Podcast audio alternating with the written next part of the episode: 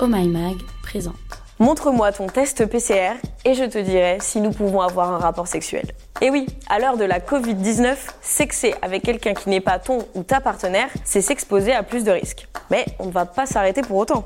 Alors aujourd'hui, dans la question Q, on s'interroge comment faire l'amour à l'heure du coronavirus?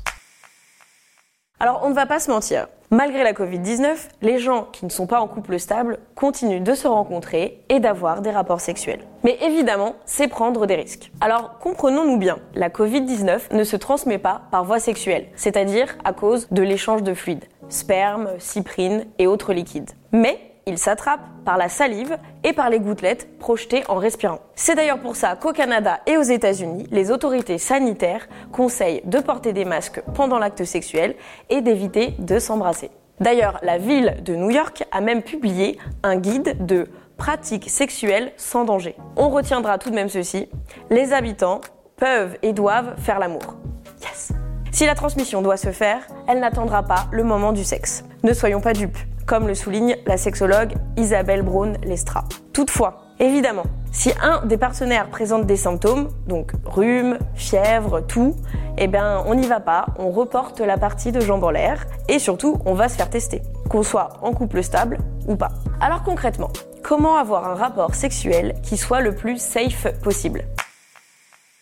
On fait preuve de bon sens. La première chose à faire, c'est de se laver les mains. Ensuite, c'est de retirer ses vêtements. Puis, on va prendre une douche et on n'hésite pas à se badigeonner les mains de gel hydroalcoolique. Le port du masque est très fortement conseillé. Alors évidemment, tu en mets un neuf et pas celui que tu trimbales depuis deux heures dans le métro. Il faut voir ça comme un accessoire, quelque chose qui va faire travailler ton imaginaire érotique. Si tu es frileuse à l'idée d'avoir des rapports sexuels en temps de pandémie, tu peux te mettre au massage érotique Tant que tu ne confonds pas l'huile avec le gel hydroalcoolique, tout devrait bien se passer. Sinon, eh bien, l'activité sexuelle la moins à risque reste le sexe en solitaire, la masturbation. Bonne nouvelle, il est temps d'aller explorer la masturbation simultanée, en dévorant l'autre des yeux donc. Pour garder au maximum ces distances, on peut aussi penser au sextoy à utiliser sur l'autre. Là encore, on n'oublie pas de bien nettoyer son petit jouet avec de l'eau et du savon avant et après le rapport. Et il y a aussi le sexe connecté. Vous pouvez très bien vous exciter à distance Jouez avec vos sextoys connectés, utilisez la caméra de votre smartphone, euh, que sais-je. Alors, quelle position privilégier?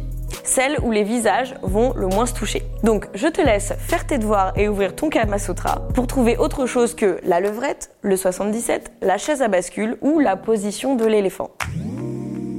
Donc, pour répondre à la question Q, comment faire l'amour à l'heure de la Covid-19 Qu'on soit en couple stable ou non, on fait preuve de bon sens. Après, souviens-toi que le virus n'est pas transmissible sexuellement, mais que tout contact peut être à l'origine d'une contamination au coronavirus. Donc, on fait gaffe pour soi, pour l'autre et pour tout le monde en fait. Et voilà, c'était la question Q du jour.